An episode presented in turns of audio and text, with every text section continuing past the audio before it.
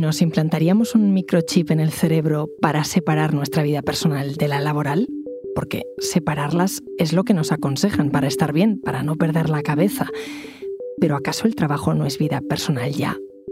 La ficción está en eso, en ese miedo real que tenemos a no estar en todo, a no ser constantemente productivos, a no saber qué hacer con nuestro tiempo. Cada vez más libros, películas, series nos desafían con tramas en las que el trabajo lo ha invadido todo y se ha convertido en nuestra peor pesadilla. Es viernes, 27 de mayo. Soy Ana Fuentes. Hoy en el país, cuando lo hacemos todo para poder no hacer nada.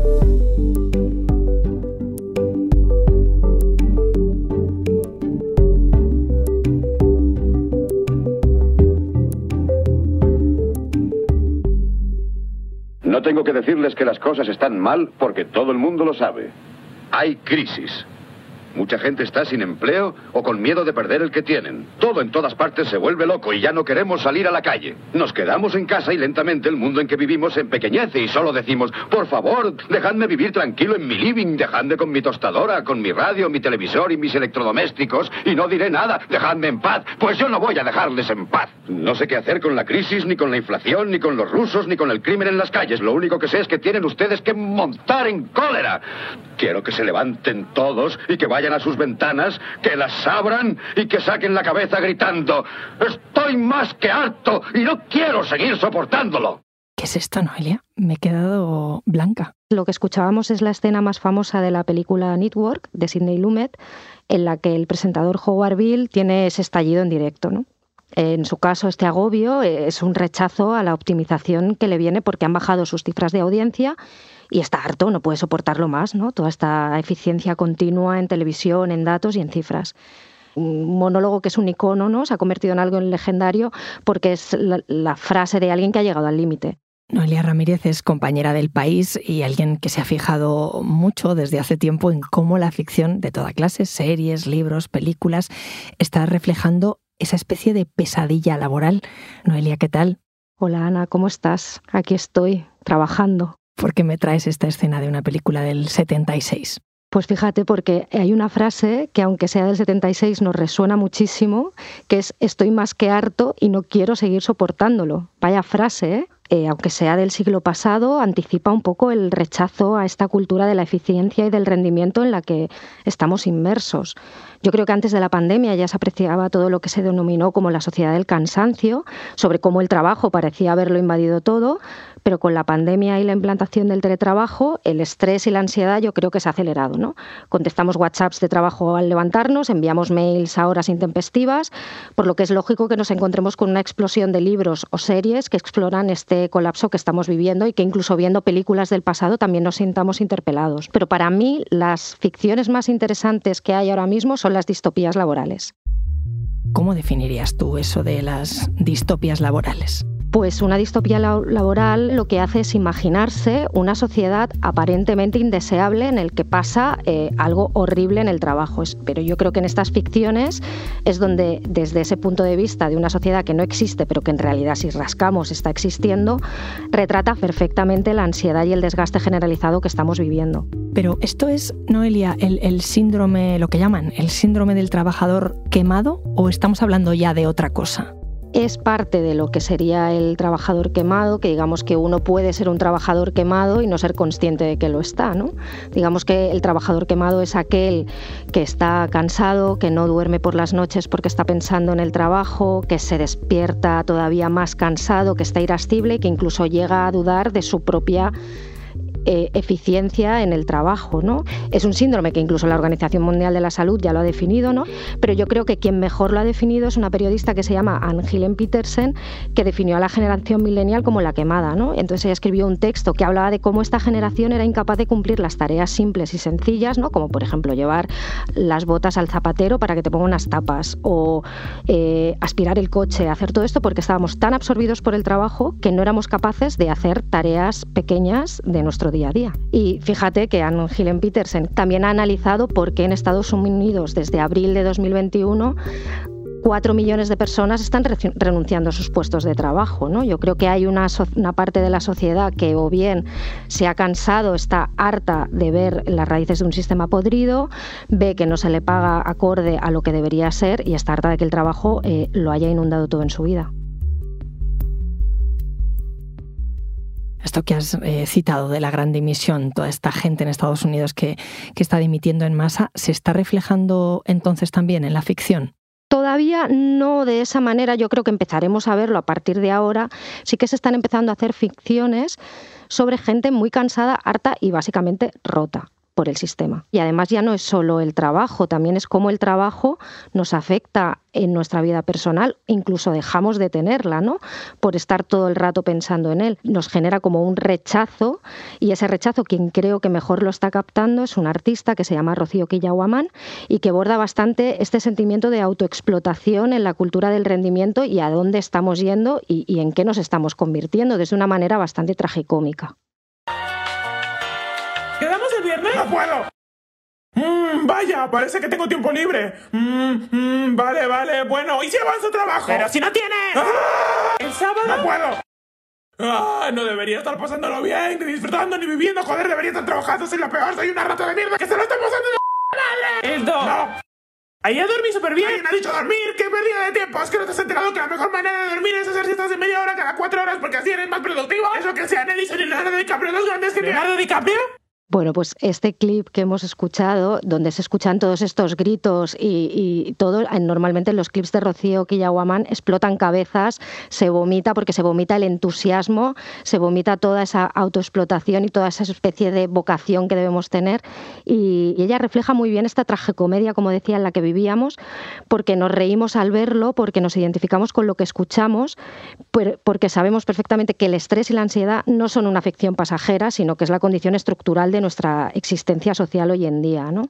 Lo que nos define haber sido esta generación en la que siempre tiene que rendir y ser la más eficiente en absolutamente todo, hasta en el tiempo libre, que ya hemos perdido hasta, hasta la sensación de qué es tiempo de no trabajo y qué es tiempo personal. Hay una especie de culto a la productividad también en el tiempo libre, entonces. Sí, sí, sí, eso es de lo que habla precisamente Rocío, la obsesión de rendir incluso cuando no es vida laboral. Incluso cuando estamos teletrabajando en casa, a veces sentimos que si no estamos teletrabajando todo el rato, no estamos, no estamos trabajando realmente. O si nos interesa tener una afición, por ejemplo, pensamos que, claro, si no nos va a rendir o no va a ser productiva para el trabajo, ¿para qué la vamos a tener? ¿no? Nos cuesta muchísimo separar lo que es laboral de lo que no lo es. Y, y si lo piensas muchas veces, una de las primeras preguntas al conocernos es, oye, ya qué te dedicas? Como si eso fuese lo más importante para conocernos de verdad, ¿no? Estamos tan absorbidos que nadie es capaz de separar lo personal de lo laboral. No, que El trabajo de Mark es lo bastante sensible como para requerir el proceso de separación. Eh, bueno, es simple. La memoria está bifurcada. Cuando no estás en el trabajo no tienes recuerdos de lo que haces allí. ¿Lo he entendido bien, Mark? Bueno, es... O sea que entras a las nueve de la mañana y de repente son las cinco y te vas. Bueno, nos escalonan un poco, de modo os que... escalona? Y a la inversa, si estás en el trabajo no puedes acceder a los recuerdos de fuera. O sea que esa versión tuya está atrapada allí. Bueno... Fíjate, en esta serie, que es Separación, eh, plantea básicamente eso, ¿no? ¿Qué pasaría si pudiésemos separar lo laboral de lo personal? ¿Sería algo bueno? Pues eh, no, esto no es lo mejor, ¿no? Porque no es el bálsamo de Fierabras, que esto también tiene sus riesgos. ¿eh? Eh, lo que plantea esta serie, imagina la realidad de una empresa que se llama Lumon Industries, ¿no? Y es en la que parte de sus trabajadores se han implantado un microchip en el cerebro que lo que hace es que cuando están en el trabajo no recuerdan su vida personal o quién son fuera de esa empresa y cuando salen por la puerta no saben lo que han hecho dentro del trabajo. A algunos le podría sonar como, mira, milagro, así ya podría estar fuera de no olvidarme de todo, pero no es así, porque más que ofrecer alivio, esto es bastante pesadillesco, ¿no? Por los dilemas que plantea. Porque imagínate, si estás matando a alguien mientras trabajas, y si tú yo, y, y si ese yo que trabaja odia ese trabajo y lo tienes ahí condenado a vivir ese trabajo todo el rato, ¿no? ¿Qué hace realmente esa empresa si no eres capaz de recordarlo? Da miedo, ¿eh? Muchísimo. A mí eh, me llamó mucho la atención porque me recordó mucho, eh, y, además en el tono estético también de la serie, recuerda mucho al de al de Michel Gondry en Olvídate de mí, es una película con un guion de Charlie Kaufman, el que lo que planteaba era, eh, hace dos décadas, era, bueno, ¿y si pudieses olvidarte de un amor que se ha roto, ¿no? Olvidar a esa persona que ahora mismo te, te se ha infiltrado en toda tu vida. Pues ahora lo que nos interpela ya no es la trama amorosa, sino es cómo podemos olvidarnos de lo que realmente nos, nos afecta y nos rompe por dentro, que es el trabajo. Noelia, ahora que hablas de series, es curioso porque también en este tipo de ocio, en el de las series que se están estrenando todo el tiempo a toda prisa, parece que también hay una obsesión por la eficiencia, por tener que verlas todas, por aprovechar el tiempo libre para ponerte al día, ¿no? En una conversación de la que supuestamente no puedes estar excluido, ¿no? No, no, totalmente. Yo estoy totalmente dentro de, esta, de esta deriva, ¿no? Ahora mismo lo que se entiende como ocio casi son deberes, ¿no?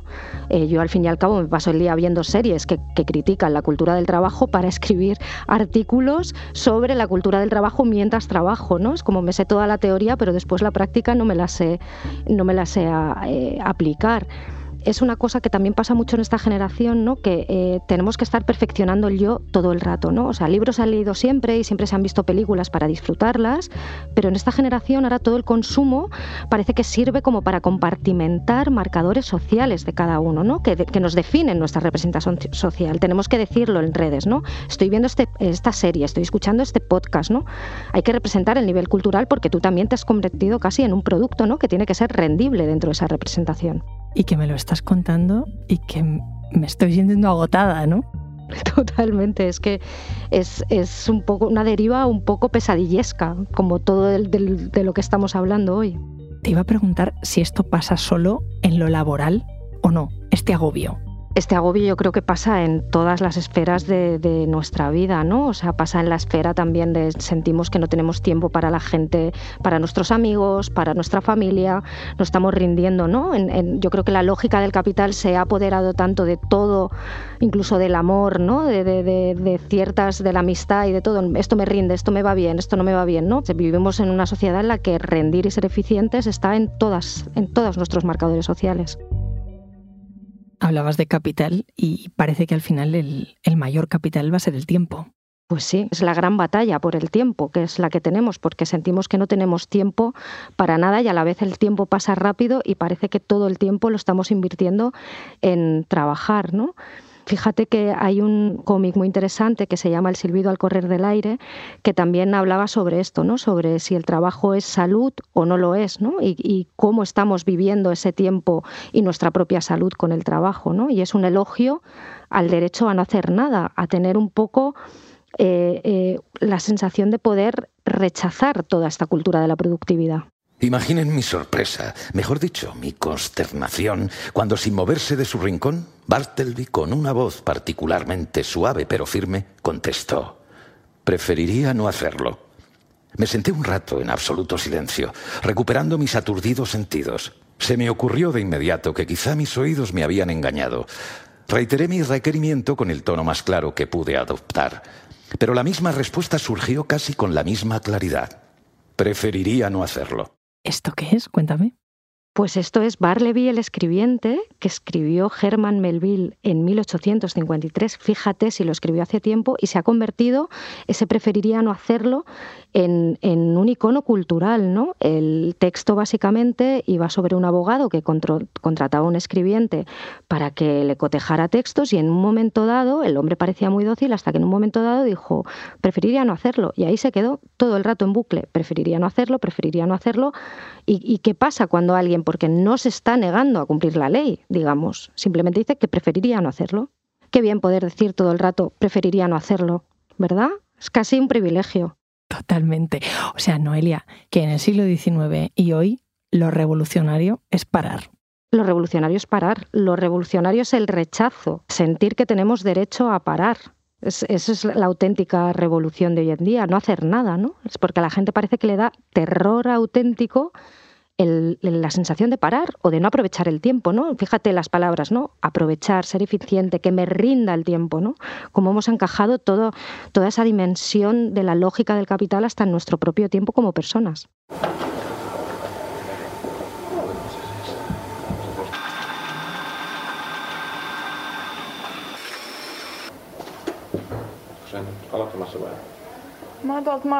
¿Esto qué es? ¿Este ruido?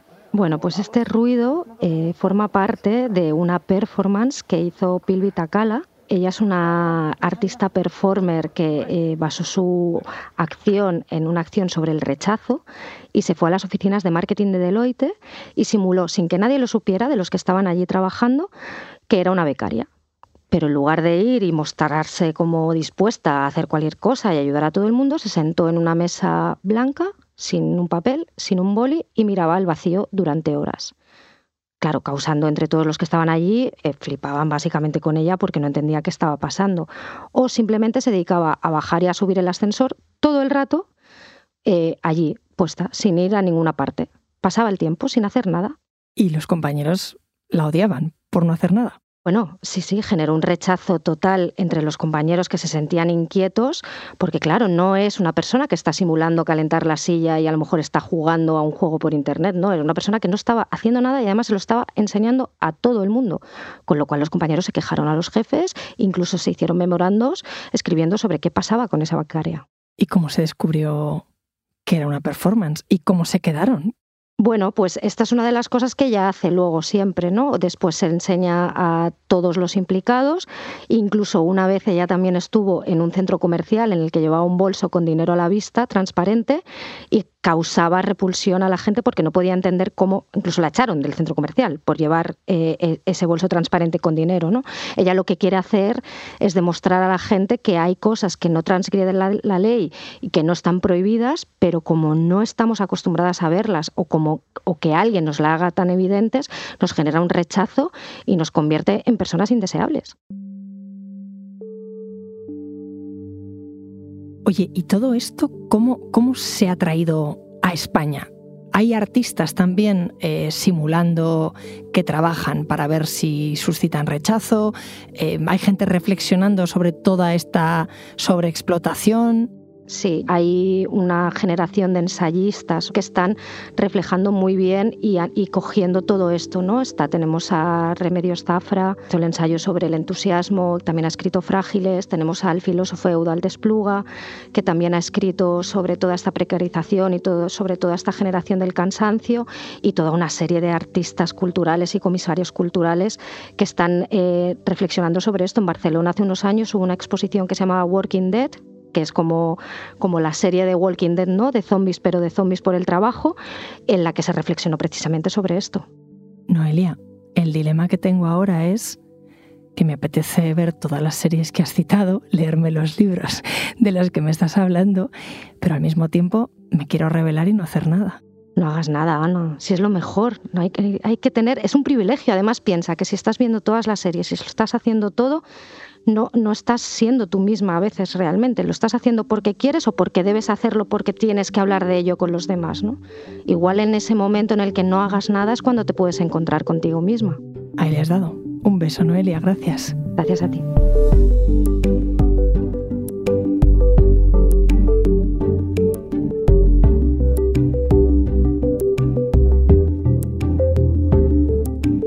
Este episodio lo ha realizado Bárbara Ayuso. El diseño de sonido es de Nicolás Chabertidis y la dirección de Isabel Cadenas. Yo soy Ana Fuentes y esto ha sido Hoy en el País. De lunes a viernes, una nueva historia. Gracias por escuchar.